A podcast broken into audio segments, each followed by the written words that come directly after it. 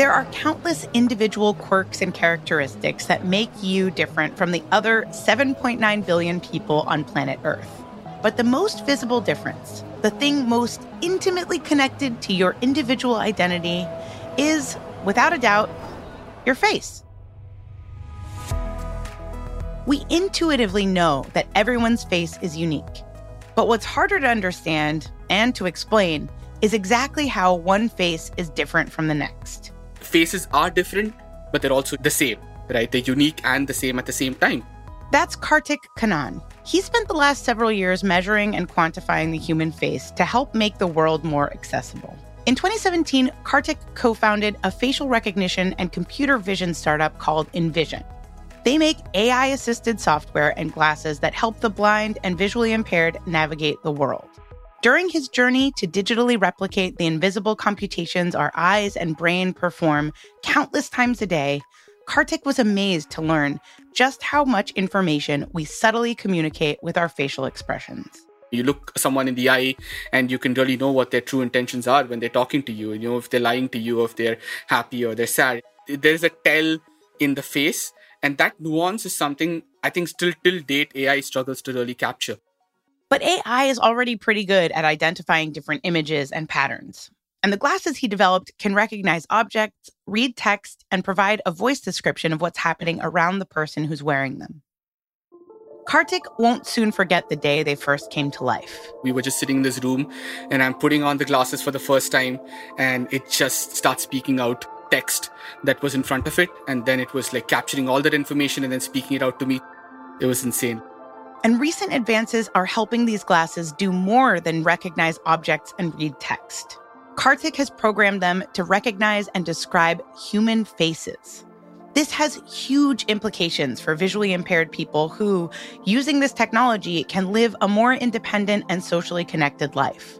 These remarkable glasses are part of a growing, steady torrent of innovation in facial recognition technology, which, incredibly enough, date back more than half a century to a relatively unknown mathematician and computer scientist named Woody Bledsoe. I was reading this article about Woody Bledsoe.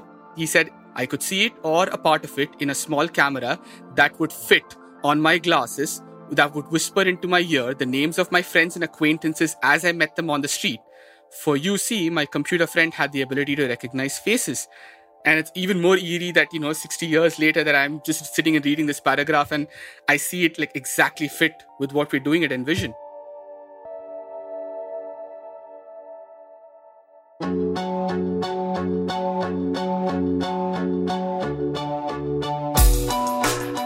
I'm Julia Furlan, and this is Ahead of Its Time, an original podcast from Setapp a show about the tech underdogs no one realized would shape the future. Setapp's versatile app subscription service empowers you to step into a new era of productivity.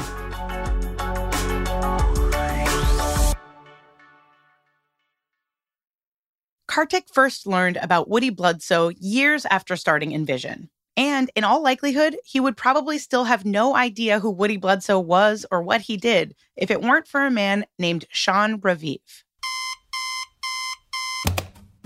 One morning a few years ago, Shaun Raviv woke up and made a beeline for his computer.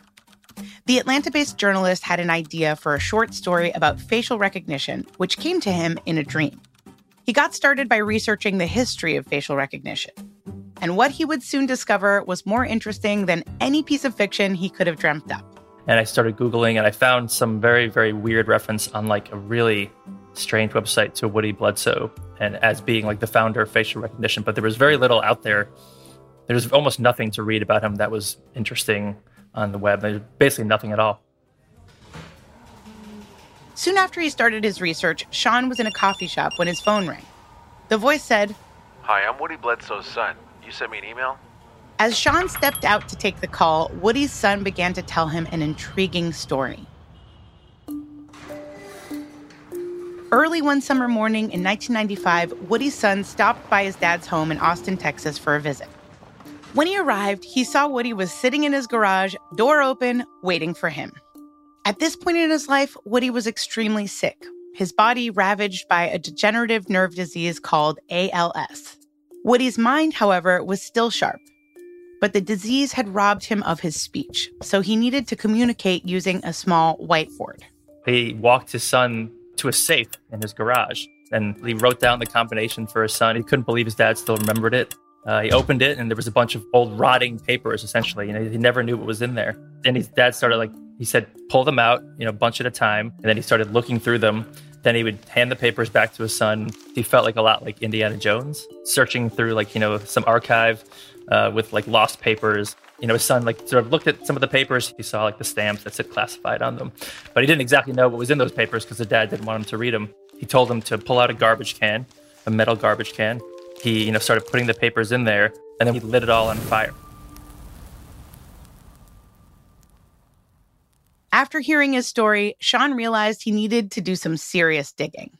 He knew Woody spent most of his career teaching at the University of Texas, so he thought he'd start there.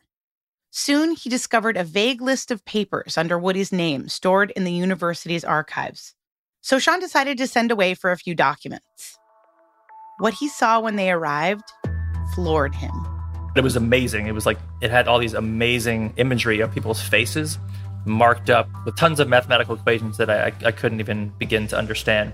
But there was also hundreds, if not thousands, of photos in these papers of people with marked up faces, people with different lights and shadows turning their faces. And a lot of these photos were in black and white, some of them were in color, and they were just beautiful. They could be art.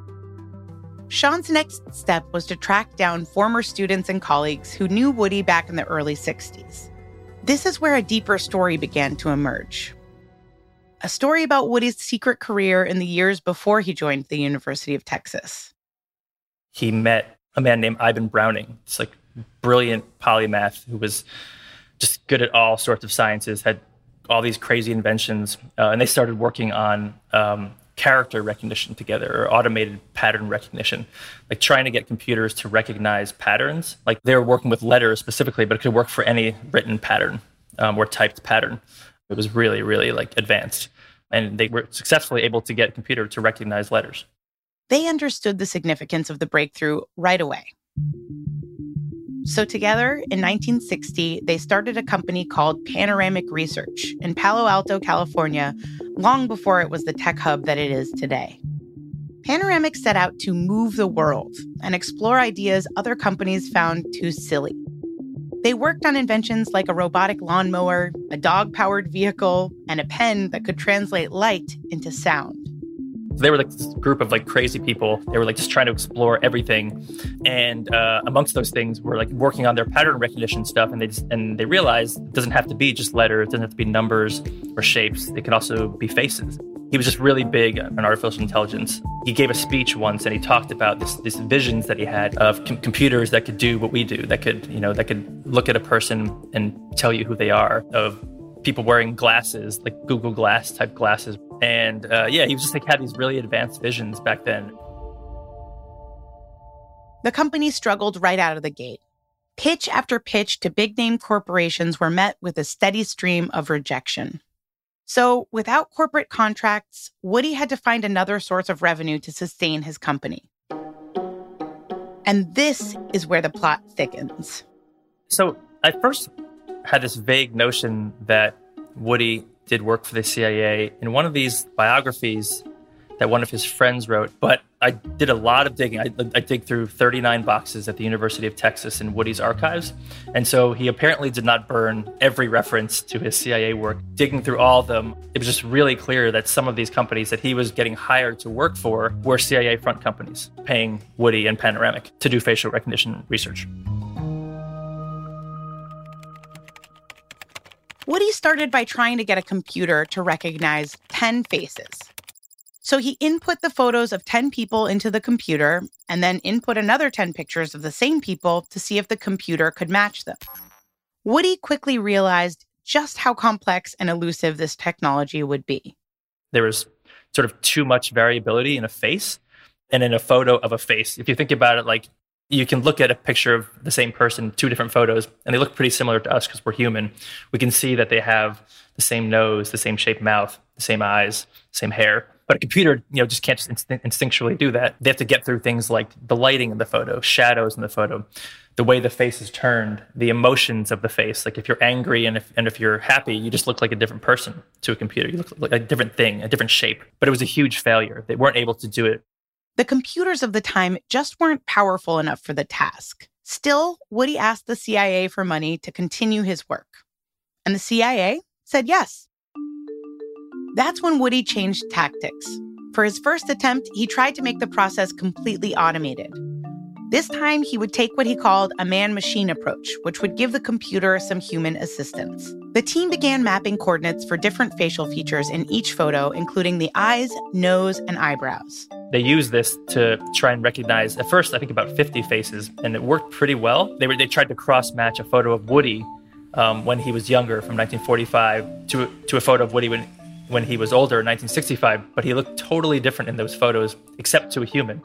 He had lost so much hair, his face and like jowls looked different, and the computer just couldn't recognize him. And so overall, the second attempt was much more successful than the first, but also still a failure. The computer couldn't do what Woody wanted it to do.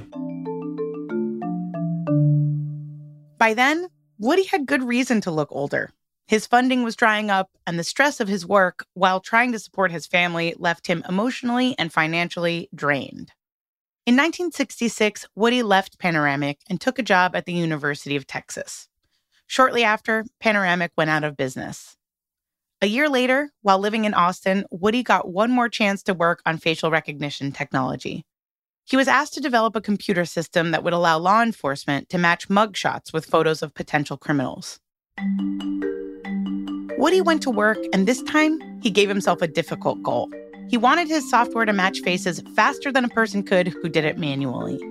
So, like the, the fastest human took six hours to finish the task, but the computer, which was called a CDC 3800, completed the same task in about three minutes. So it was a, a hundredfold reduction in time. So the humans were actually better at coping with, with head rotation and like the bad photographic quality of some of the photos. But the computer was really, really good, much better at seeing the difference between people who had aged. But it was a really great success, the greatest success of Woody's career. And it was the last time he ever did like an official project on facial recognition.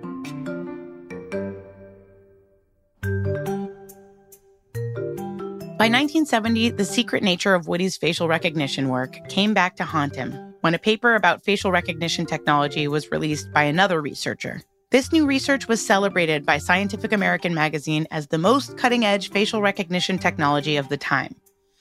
But as far as Woody could tell, it was years behind what he had accomplished at Panoramic. He said he was frustrated that a quote, second rate study would be seen as the best facial recognition system available. Unfortunately for Woody, because of the top secret nature of his research, he couldn't tell people about his work, and he never got the credit he deserved. None of his facial recognition papers were published, and that alone is probably proof that he was working for someone that didn't want them published. But, you know, they were CIA funded papers. And so they just sort of got forgotten. They were disappeared. I was able to find drafts of them in his boxes in the University of Texas. I guess he was too proud of them to just destroy all of them. And his work in facial recognition was completely forgotten by the time it sort of picked up and became like a really important part of society, uh, like it is today. When Woody died in 1995, tributes poured in. Friends and colleagues praised his work in mathematics and his work in automated reasoning. Not one of them mentioned his groundbreaking work at Panoramic, which is the basis for much of the facial recognition tech we have today. It would be another 25 years before Shaun Raviv's story in Wired magazine would spread awareness of Woody's work and what it means to today's computer vision and facial recognition innovators. For Karthik Kannan, Woody's story was an eye opener. Yeah, no, I think it, it happens a lot with AI pioneers where, you know, they're working on technology like this, but it's not something that they end up getting credit for because they're just ahead of their time. You know, when I when I was reading the article about Woody and the work that you know he's done is sort of the work that everyone else is building on top of right now. That's just how science evolves, I think. Until recently, Woody Bledsoe was an invisible pioneer in what became a massive industry. But thanks to Shaun Raviv, his legacy is now out in the open for all to see. And Karthik's Envision glasses are the latest chapter in that legacy. The software works in a new generation of Google Glass, which has a tiny camera lens embedded in the front of the frames. So the, now these are the glasses, right? So I'm wearing them, and then uh, I'm gonna. Ho- I hope they, you can hear stuff, right? So now I'm just gonna go ahead and swipe on the glasses, and it just you know speaks out all the different uh, categories. There is read, for example, where you can read text. Find. So it's got find. So you got find people, find objects in, within the find category. Identify. There's also identify, which is basically used to identify uh, like different types of objects around you. It's just got a lot of general identification functions. Describe scene. So I'm on describe scene, and then I just do like a two finger double tap. So you can hear it processing. A laptop on a table. It's, it's at a laptop on a table. Envision glasses are effectively an AI assistant for the blind and visually impaired. They tell the user what's nearby, give visual information about an object and the user's environment, and, of course, they recognize faces. The venture was born in 2015 when Karthik was invited to speak about software development at a school for the blind in India. He brought along a friend who's also named Karthik, Karthik Mahadevan. To keep things clear, I'm going to call his friend Mahadevan. They were asked about career paths within their vocations and what problems they could solve with their work. And just as like a fun experiment, we decided to throw the question back at the kids and we asked them, you know, what kind of problems would they like to solve? Some people said the textbooks that they have, or generally the material that they come across in their life, it's becoming really difficult for them to read through that stuff. They want to be able to solve it in, in some way using technology. Uh, some people said that they want to be able to like just navigate their environments more independently, know if people are coming towards them, or know if there is something in front of them. It was a very eye opening conversation. For some reason, that talk really stayed with us, and we felt that there has to be something that you know we could do or the, and we just started to talk about random ideas During the bus ride home, Karthik and Mahadevan began brainstorming. AI was hitting its stride. New applications were starting to be as good as humans at more and more tasks, including the ability to identify faces. Soon after, Mahadevan headed to the Netherlands to start his master's. When he arrived, he needed a topic for his thesis. He thought back to the talk he and Karthik gave at the School for the Visually Impaired, and after a bit of deliberation, decided to do his thesis on how AI, computer vision, and facial recognition could be used to help the blind. Karthik was immediately intrigued by his friend's idea. So the two decided to team up with Mahadevan on research and Karthik on building the app, an app which would serve two distinct functions. It would read text and it would recognize objects and faces. Karthik's first day working on the project was spent at a Starbucks in Bangalore. From morning until late at night, he read studies and papers on facial recognition. it was the first time I, I remember that I actually took my time to study a human face. You know, I've seen a human face and I've lived with it all my life, but it's the first time I'm noticing, okay, so the distance between the eyebrows, for example, or the length of the nose, or, you know, someone has a pursed lip. And I still remember like really zooming into like my face and like, you know, like, and, and I wrote this little code that put all these red dots over my face uh, to really understand the relationships between different things. After a few weeks, Karthik had built a crude prototype. It was a white screen with a blue button. Press the button, and it would take a picture with an automated voice describing what it saw. At the same time, in the Netherlands, Mahadevan interviewed people with visual impairments, asking them to test the prototype and provide feedback. A member of his thesis group shared it with a few people, and those people quickly shared it with others. Soon, the app had hundreds of beta testers.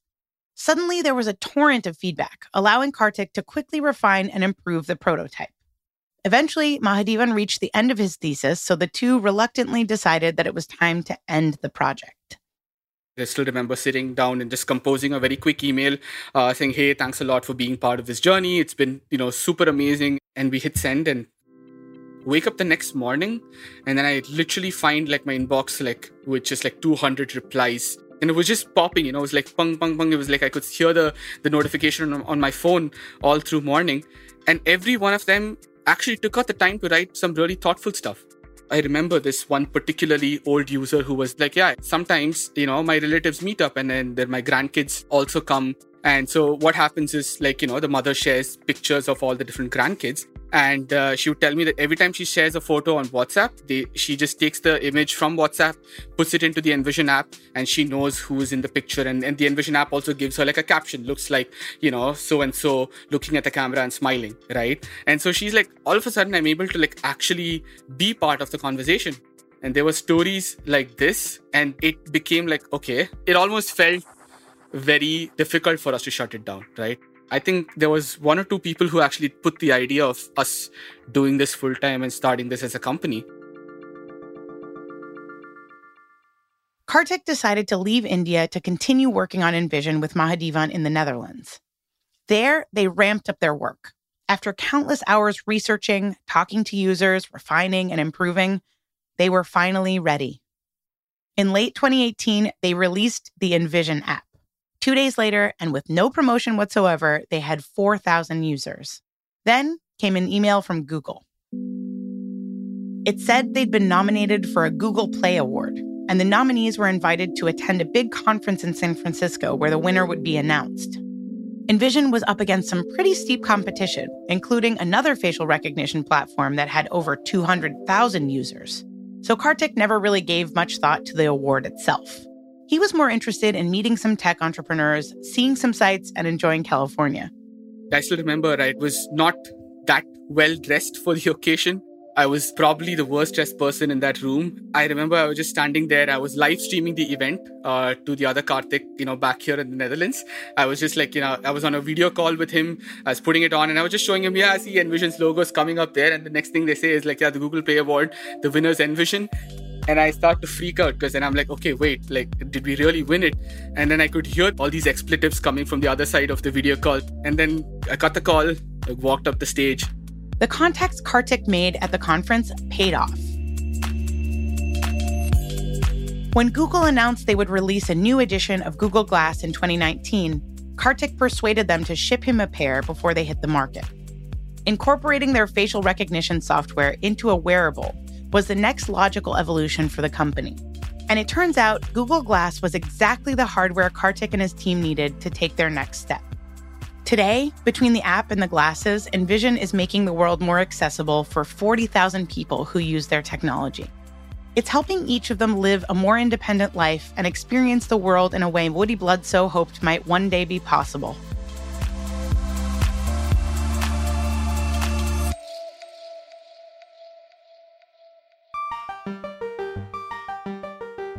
Its ominous beginnings as a secret CIA funded project, computer vision and facial recognition have inspired controversy. There's really no shortage of problematic applications that bring up important questions around things like privacy and surveillance. And that won't go away anytime soon. But Shaun Raviv reminds us that no technology is inherently good or bad. It's what we do with it that really matters. Facial recognition technology is, without a doubt, one of the most frightening technologies on Earth. It can also be a really useful technology and has been. And um, my hope is that it's only used for good things, you know, in the future. And things like helping the blind see is one of those positive things. For Karthik Kannan, the ultimate goal is the same as it was when Woody Bledsoe first started working on facial recognition back in the 60s. To one day build something that can recognize the subtleties of the human face with the ease and speed of our own mind. And Karthik believes that when that day arrives, the people who will benefit the most are the people he's already helping today. We're just really scratching the surface of it. We realize that 90% of the information is visual, and there's so many visual relationships that the brain is able to form in like a fraction of a second. And that visual fidelity is, is what we eventually want to capture with AI.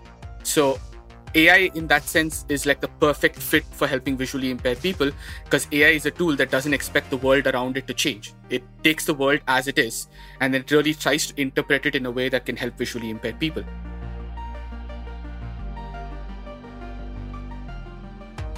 I'm Julia Furlan, and this is Ahead of Its Time, an original podcast from SetApp. Working on your next big thing? SetApp's productivity toolkit will help you stay focused and get stuff done. Head over to setapp.com to see if Setapp can help you bring your ideas to life.